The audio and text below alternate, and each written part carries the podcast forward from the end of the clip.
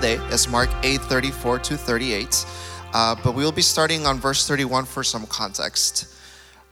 So, Mark 8 31. Uh, when he began to teach them that the Son of Man must suffer many things and be rejected by the elders, the chief priests, and the teachers of the law, and that he must be killed, and after three days rise again, he spoke plainly about this. And Peter took him aside and began to rebuke him. But when Jesus turned and looked to his disciples, he rebuked Peter. Get behind me, Satan, he said. You do not have in mind the concerns of God, but merely human concerns. Then he called the crowd to him along with his disciples and said, Whoever wants to be my disciple must deny themselves and take up their cross and follow me. For whoever wants to save their life will lose it, but whoever loses their life for me and for the gospel will save it. What good is it for someone to gain the whole world yet forfeit their soul? Or what can anyone give in exchange for their soul?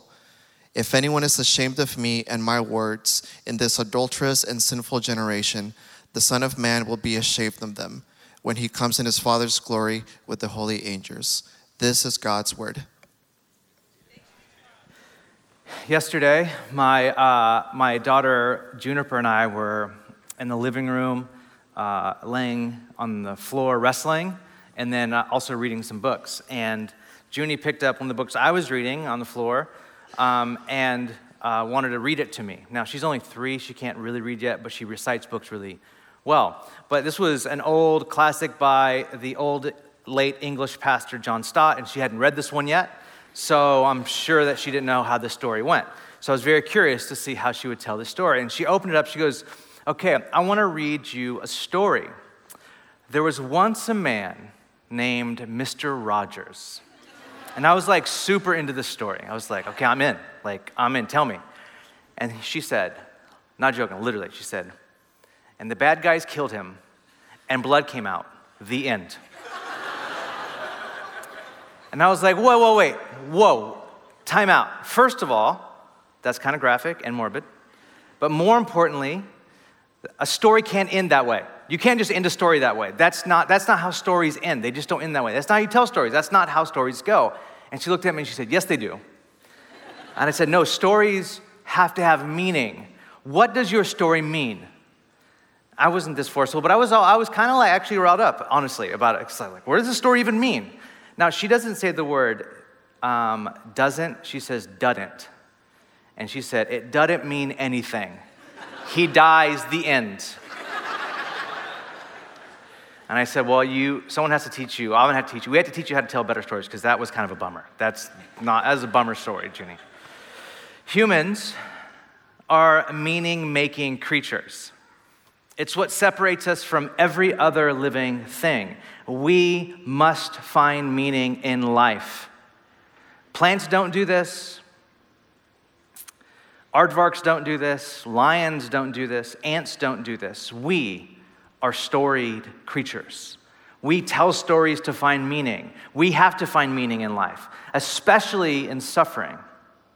Robert McKee, in his famous book, The Book, many say, on screenwriting, appropriately called, his book is called Story he writes that the stories we tell and make in movies and in books and all of that are not actually an escape from reality into mere entertainment. Like movies, he would argue, a good story in a movie and a good story in a book aren't just mere entertainment to make you escape reality. No, that's not how stories work. He says, quote, story isn't flight from reality, but a vehicle that carries us on our search for reality, our best effort to make sense out of the anarchy of existence.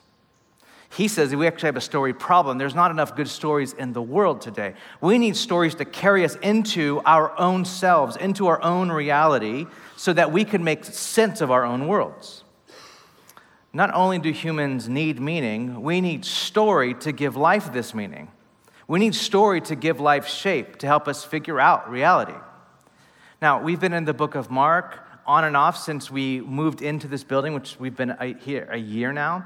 Now, I say on and off because we'll do it during ordinary time and then we move into a series like we did through Easter and Lent and that sort of things, and we move back to Mark.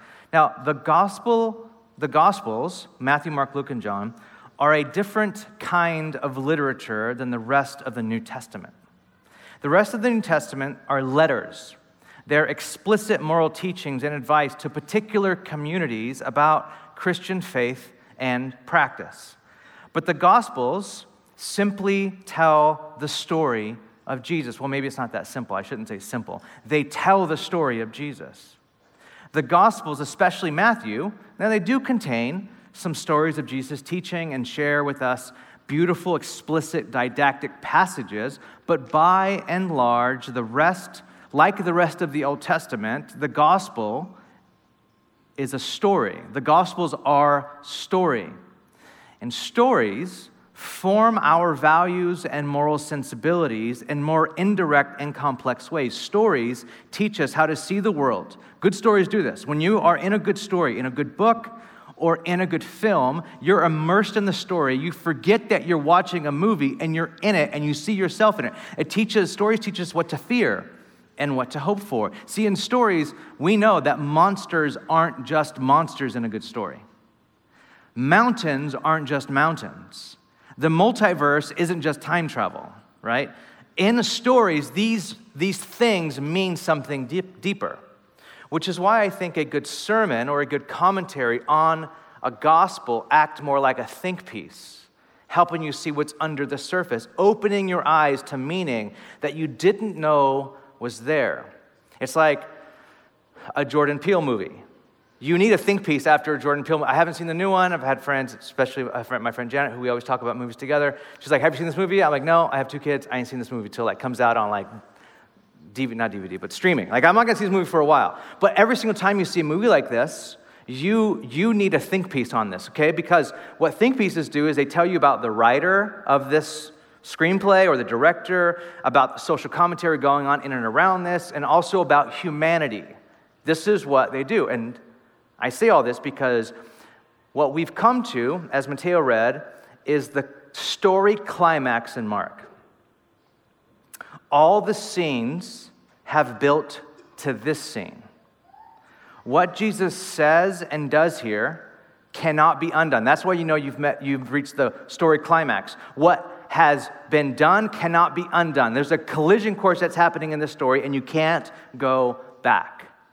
It will set him on a collision course with all of the powers involved in Mark's gospel the religious powers, the Pharisees and the Sadducees, the political powers of Rome, and the demonic powers. Now, if you remember from the very beginning of Mark, the first time Jesus speaks, he says in Mark 1:15, "The time has come, the kingdom of God is near." It's as if the kingdom of God is breaking in, and as the kingdom of God is breaking in, Jesus calls disciples, and then he fights or he um, confronts the demonic powers. He performs an exorcism.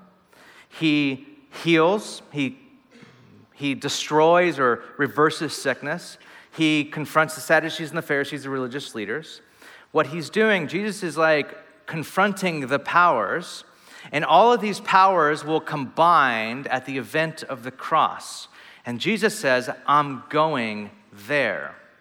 Now, this story, as we read it, we're supposed to ask the question what is the meaning of Jesus going to the cross. What is the meaning of this cross? What's most shocking is that Jesus redefines discipleship to himself by following the same collision course with the powers. Now, I'll explain what this means throughout the sermon. But what I want to do today is look closely at Jesus' words about the cross. His cross and our cross. Remember, see how he says, um, take up your cross. So he makes it personal about our cross. I want to talk about the cross and its meaning. I want to talk about the call Jesus makes to follow him now and how we might see the meaning of this in our lives today. And I, I like to do that, but I want to share a story about um, this one time I thought I was going to get beat up in the TL um, by a congregant. Uh, so I want to tell that story.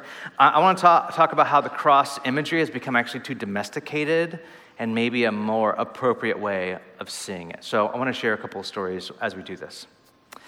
Last year, uh, when we began Mark's gospel, I began by teaching on what discipleship is according to Jesus. If you were here about a year ago, you might remember this. At the beginning of Mark's gospel, Jesus calls disciples to himself. And I said this I said that the word disciple, in both its Greek and Hebrew roots, means student or learner. Do you guys remember this? To be disciples, to be a learner, one who learns in active fellowship, meaning the best word we have for disciple is probably the word apprentice. And I said, I, I, gave you this quote from Dallas Willard quote, a good working definition of a disciple or apprentice is simply someone who has decided to be with another person under appropriate conditions in order to become capable of doing what that person does or become what that person is. And so, at the very beginning, when Jesus calls disciples to himself, we said discipleship is simply being with another person to become what that person is and is like and to be able to do what that person does. This is what discipleship is. This is what it means to be a disciple of Jesus. You follow Jesus to become good at what Jesus is good at, to become like him. And then we ask this question, this like million dollar question. What is Jesus good at that we want to be good at? Now, if you say carpentry, that's a wrong answer. It's like, Jesus is a carpenter, a carpenter, or whatever. What is Jesus good at that we want to be good at? If being a disciple is wanting to be with someone in order to become like them and capable of doing what they did, what is, what is it that makes Jesus so alluring? What is Jesus good at? You're like, I want to follow Jesus to become good at like that. To be good at what he's good at, I want to become good at that. What is Jesus good at? And the answer we said was this Jesus was good at living in the kingdom in the presence of God, and he applies that kingdom reality to the good of others and even makes it possible for them to enter it themselves. Jesus is compelling because he lives so adequately, perfectly into the kingdom of God to where he, it makes it available for other people to join him into the kingdom of God. Being a disciple of Jesus means we're with him learning how to do that. And so when you follow Jesus, he teaches you how to do that. Now, I don't disagree with any of that. I think that's right. I think that's exactly what it means to follow Jesus. I think that's the essence of discipleship for sure. However, the way Mark tells the story of Jesus, this is important to listen, is that that definition of following Jesus was early adopter terms, and by the middle of Mark's story, the price goes way up. At first, it's follow me, and I will make you fishers of men. Follow me, and I will teach you how to do what I do. And then in the middle, and we heard from uh, we heard this last week. I had Mateo read part of that where Jesus says, I'm going to the cross. And Peter rebukes him. He's like, no, that is absolute insanity. And we'll talk about why that was so insane in a second. You're not going, kings don't go to the cross, messiahs don't go to the cross. That, that is not your destiny. If you think that, stop being such a downer. That's not how the story is going to end. The price, and not only that, Jesus says, No, not only am I going to the cross, but if you want to follow me, you have to go to the cross too. Mark 8:34. Then Jesus called the crowd to him along with the disciples. Now notice, before Jesus just called disciples to himself, those whom he wanted, but now he calls the crowd in on this part. Everyone gets entryway into becoming a disciple by this. He said, Whoever wants to be my disciple must deny themselves and take up their cross and follow me. I'm going to a cross. If you want to follow me, you have to deny yourself and you must take up a cross as well.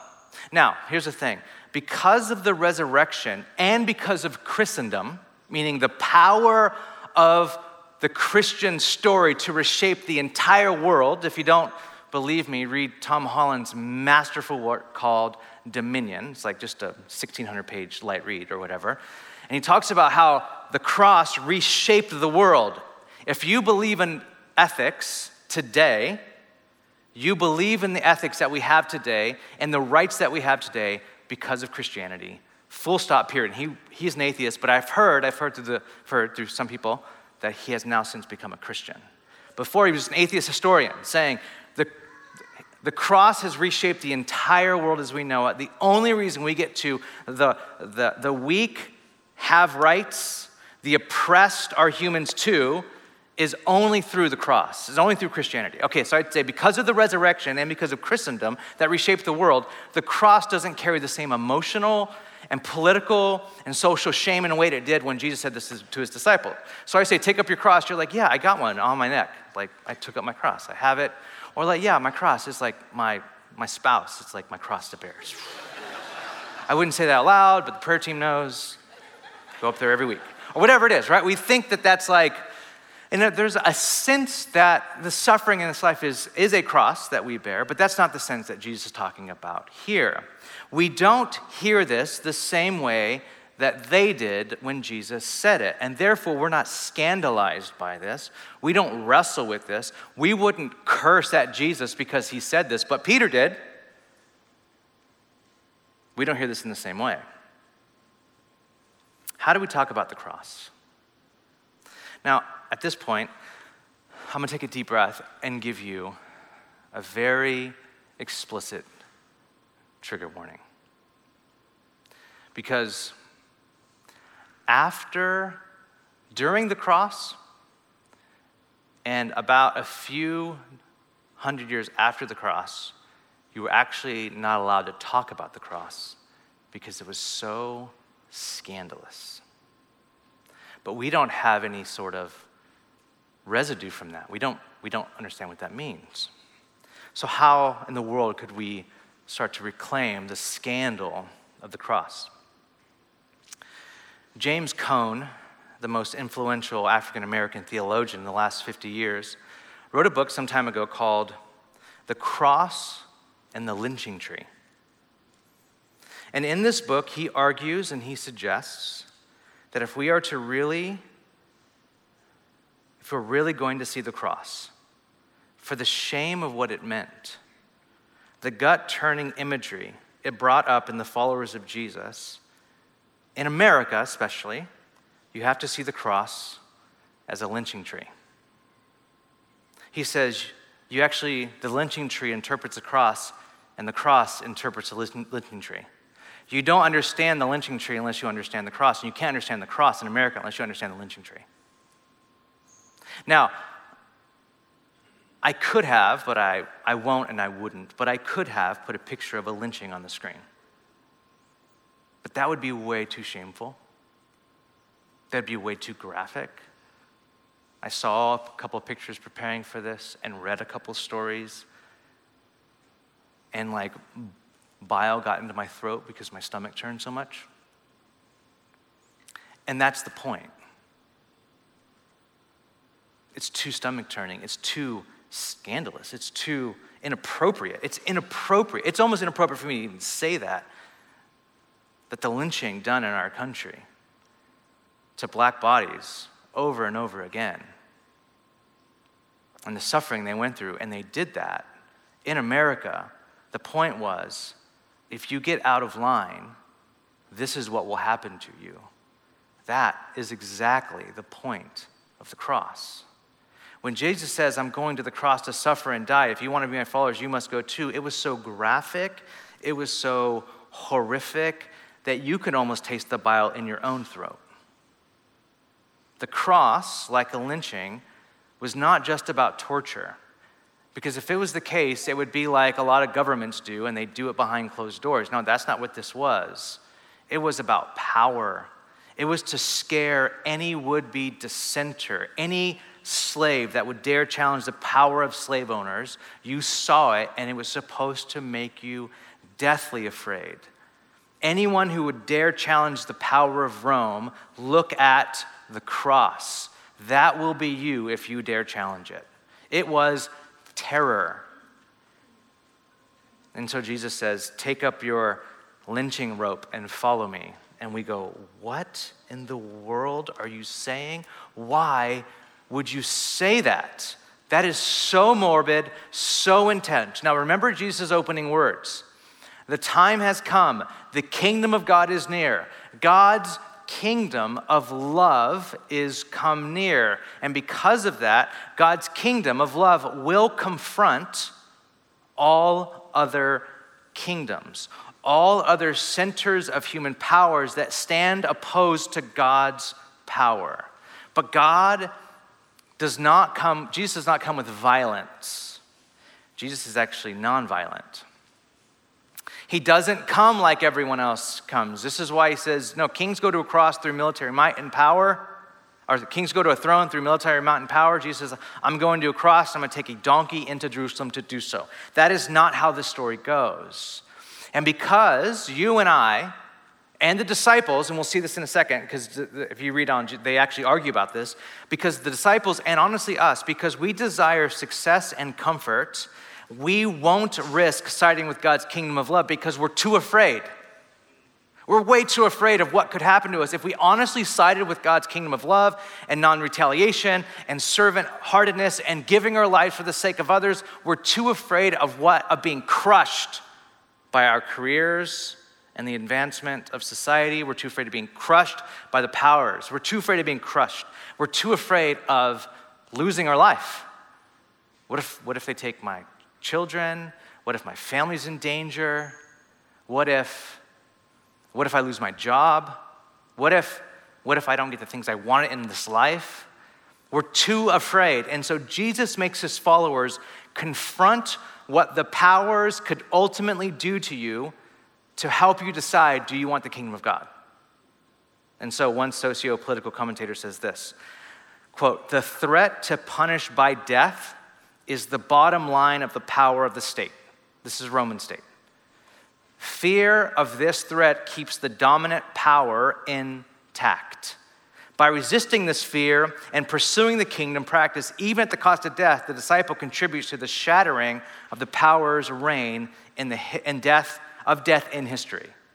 So, what Jesus is doing is like this the worst thing that can happen to you if you follow me is they will know you're my follower and they will put you on a cross because they're going to put me on a cross. And I'm going to go to the cross. I'm actually going to the cross for you. And you too have to carry a cross. Some of you, he's actually preparing them to be martyrs because most of them, all of them except for one of them, would die as a martyr. And he's saying, You have to be prepared to die like I'm going to die. You have to be willing to give up your life.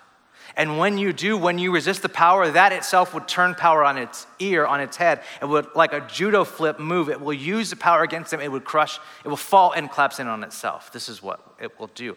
But you have to confront your own fears. What's the worst thing that you can fear? Well, the cross, a lynching, public shame, the loss of everything. Jesus says, deny yourself. Go there. Go there and follow me. Go there in your mind and in your heart. Go there. Resolve. That's the cost. Follow me. Jesus doesn't simply want us to do that so we lose our life. He wants to do it so we would save our lives. That's, that's, the, that's the juxtaposition. That's the paradox. You go after all of these things and you keep trying to save your life, you keep trying to buy your life, you actually won't have a life. You won't have a soul. You won't have a self. You'll lose yourself. Actually, the word uh, soul is psyche, where we get psychology, where we get the self personhood. Jesus says, if you actually go after these things in life yourself, you will lose yourself. But if you give your life away the way I am, you actually find a self. You actually be a self. There's a sense that what Jesus was calling his followers to do was not to fear death of being a martyr, not, the, not fear the death of, brought on by the powers due to the association with the gospel. The gospel challenges every power that sets itself against the power of God. It does so through suffering and servanthood, not violence and not revenge. It, it does so by Jesus saying, I'm not going to play your game, I'm actually going to serve, and I'm actually going to suffer and not retaliate. See, when the New Testament writers talk about imitating Jesus, now if you keep reading all the letters in the, of the New Testament, and they all refer back to the life of Jesus, obviously, because they're Christians, when they talk about imitating Jesus or becoming like Jesus, it's never anything Jesus did, like work as a carpenter. So you would think when Paul was talking about being a tent maker, he would say, I'm going to be a tent maker like Jesus was a carpenter. He doesn't do that. It's very interesting. It's right there. The illustration's right there. He could have done it. He doesn't do that. When they talk about rest, they don't talk about, I'm going to Sabbath because Jesus Sabbath. They don't do that. They don't talk about healing because Jesus healed or being poor because Jesus was poor. You would think that when the writers talked about praying, they would talk about imitating Jesus, fasting and praying in the wilderness, but they never did that. It's so fascinating when you read the letters, when they refer back to Jesus, they're not talking about imitation on these, all these levels. Now, not to say that that's wrong or bad, because it's, it's not, but it's very fascinating and interesting they don't do that. But only one instance, when they go back to the life of Jesus, they're going, we're going to be like Jesus in this way. And this one way, every single New Testament writer talks about imitating Jesus in this way, and it's this bearing the cross. We're going to be like Jesus. How? He was poor how he was a carpenter, how he walked on water, none of that stuff. Even how he prayed. They didn't even go pray because Jesus prayed like this, we're praying like this. They didn't do that. They did this. We're going to be like Jesus in this, in this way. We're going to bear the cross. We're going to take up our cross. I don't know if there's any sort of like visceral thing happening in your body. I hope there is, because that's the point. A few years ago, several years ago actually, um, our church was serving in the Tenderloin together. And a, and a congregant came up to me. Actually, he's a really close friend of mine. His name is Seth, still goes to our church. And um, I was just getting to know Seth at that time. Um, I asked him permission to share the story. He said, yes, do it. Um, so, just so you know, I, I always saw him sitting in the back of the Swedish American Hall, but, um, but I didn't really know him that well yet. He was just kind of kept himself and kind of sat in back.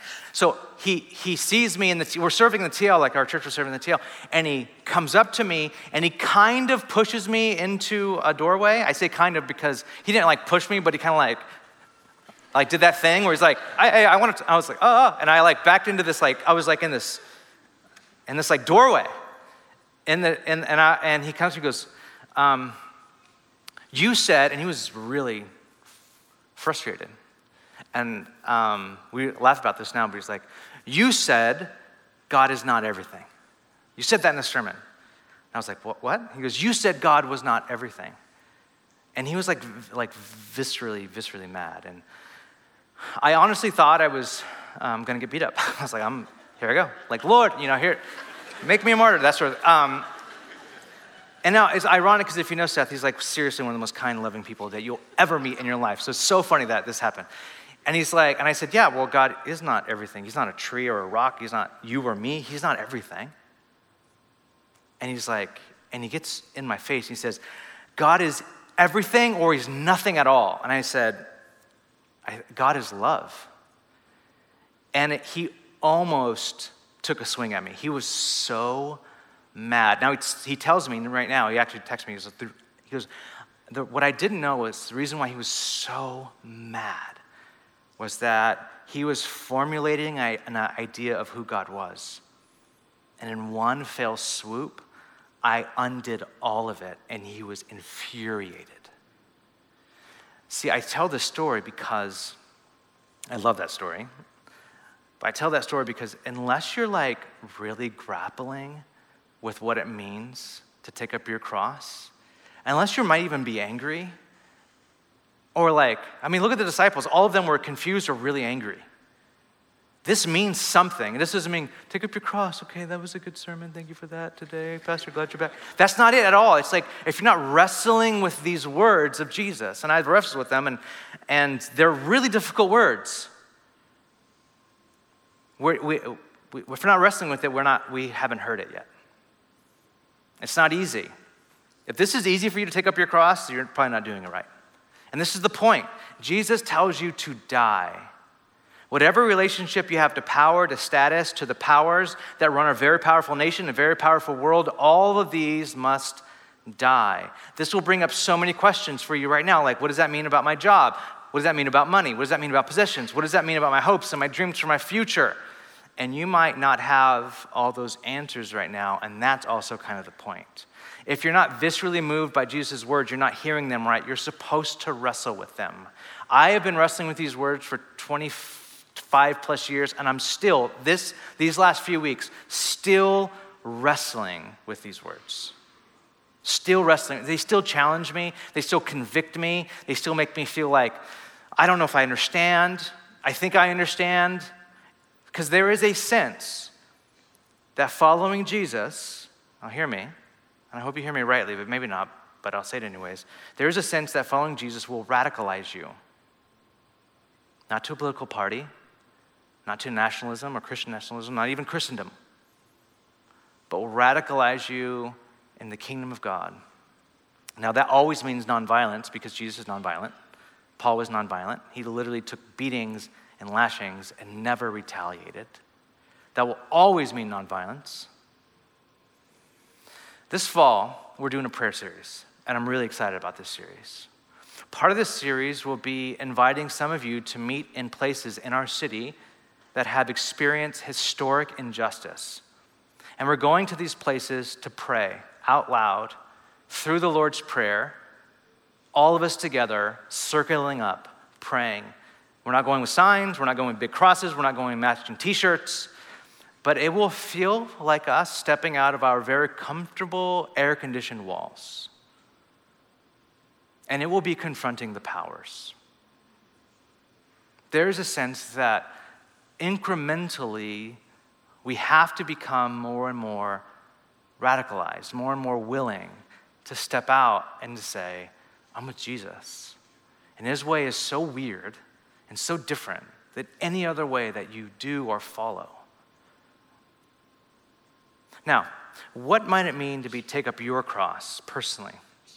A couple thoughts on this. Whenever the New Testament writers talk about Jesus' death on the cross and apply it to our lives, there are two overwhelming consistencies. Whenever they say the, the cross and us bearing our cross, there are two overwhelming consistencies, and they're this servanthood replaces dominion, and forgiveness absorbs hostility. Whenever the New Testament church wrestles with what it means to follow Jesus and take up our cross, it always, and Jesus will literally go through this in a second. Servanthood replaces dominion. He will tell his disciples when they were arguing about who is the greatest, that the greatest among you will be the servant. Jesus said, I have not come to be served, but to serve and give my life as a ransom for many. Servanthood rather than dominion. And forgiveness absorbs. I'm going to hostility. I'm going to read you a couple passages just so you, you, you believe me. John 15, 12. This, my command is this love each other as I have loved you. This is Jesus talking. Greater love has no one than this, than to lay down one's life for one's friends. This is how John interprets this, this passage of Jesus in his letter first, in 1 John chapter 3, verse 16 through 18. This is how we know what love is. Jesus Christ laid his life down for us, and we ought to lay our lives down for our brothers and sisters. Now, that might mean to you, like, oh, I'm gonna, I'm gonna go die for my, my, my someone in church right now. I'm gonna, I'm gonna die for them. And then they apply it very practically almost too practically. Like, well, I wanted something a little bit more intense than this. But here it is. If anyone has material possession, do you have extra money in your bank account? Savings? Two jackets? 50 jackets because you live in San Francisco and every day is a jacket day? If anyone has material possessions and sees a brother or sister, now the brother or sister is very specific. It's a Christian brother or sister. Not that we're not to serve the outside world, we are, but this is very specific to how we love one another in the church. And the scriptures say the way we love each other in the church should be contagious, where people want to become part of the church see how they love each other. If anyone sees a brother or sister in need but has no pity on them, how can the love of God be in that person? Dear children, let us not love with words or speech, but with actions and truth. See, they're taking this like, deny yourself, take up your cross. Jesus said, lay your life down for your brothers or sisters, for your friends, and then John says, and so if you have material extra stuff and you see someone in need, give to them. Romans 15, 1 through 3. We who are strong ought to bear with the failings of the weak and not to please ourselves. To deny ourselves, take up our cross. We don't live to please ourselves. Each of us should please our neighbors for their good, to build them up, for even Christ did not please himself. That Christ did not please himself is taken from Mark's passage where Jesus said, I didn't come to be served, but to serve and give my life as a ransom. So they're taking that and they're recapitulating that. They're saying, what does that mean? Well, it's we're gonna we're gonna please our neighbors. We're gonna love and serve our neighbors. We're gonna think about our neighbors even more than we think about ourselves. We're gonna deny ourselves and all the things we want to please our neighbors, our, our brothers, our sisters. And they, this could be literally our neighbors or the people in this city. One more passage, Ephesians 4:32. Be kind and compassionate to one another, forgiving each other. just as in Christ God forgave you. Follow God's example, therefore, as dearly loved children, and walk in the way of love, just as Christ loved us and gave himself up for us as a fragrant offering and a sacrifice to God. The way that these writers are recapitulating the death of Jesus is that on the cross, Jesus was dying to forgive us of our sins. We accept this forgiveness of Jesus, and then we turn and we offer others the same forgiveness because we have forgiven, such a great debt by God. All of our sins are washed away, so we can forgive these sins. They can be actually put to the cross as well.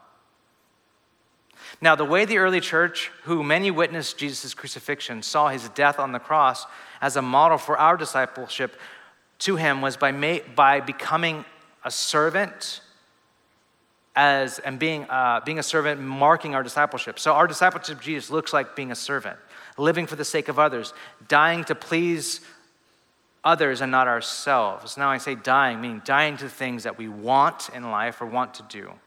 This also means forgiving as Christ forgave you on the cross.